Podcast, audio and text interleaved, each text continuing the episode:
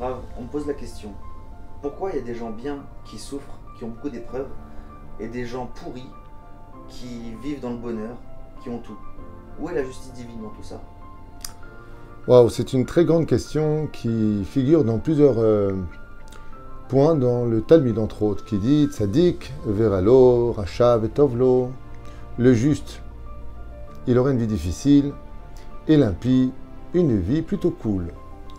Dans le livre du Deutéronome, dans le livre de Devarim, Paracha de Vaitranan, à Kadosh Baruch Hu, Dieu nous parle exactement de cette question-là dans la Torah elle-même.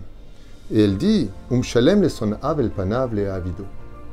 Akadosh Baruch Hu paye les impies sur leur face pour tout leur faire perdre. Qu'est-ce que tout cela signifie? Eh bien, cher ami, il faut comprendre que chaque mérite que nous obtenons dans ce monde, par le biais du savoir-vivre, par le fait de rendre service, de pratiquer les commandements de la Torah, nous créons des anges. Et ces anges sont pour nous un mérite qui nous est gardé pour le monde futur. Car, comme vous le savez tous, il y a une vie après la mort. Et pour ne pas manger le pain de la honte, pour ne pas obtenir une place dans le Gan Eden qui vienne de la pitié de Dieu, mais par le mérite de nos propres actions, dès qu'un juste fait une bonne action, eh bien, il n'en tirera pas profit sur terre.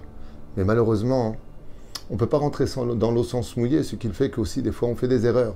Alors on les paye dans ce monde pour rentrer propre le jour du jugement quand on quittera ce monde. Par contre, lui, l'impie, il fait beaucoup de mal. Il fait des fois aussi du bien. Il aide certaines personnes. Des fois, il est bon avec sa propre famille. Alors, les anges qu'il a, comme c'est marqué dans la Torah, Ma'avir al-Panav, Dieu lui donne son salaire sur terre, Léa Avido, pour que quand il parte de ce monde, il n'ait plus aucun mérite, car il a déjà tout utilisé dans les bonheurs d'un monde d'illusions et temporaires.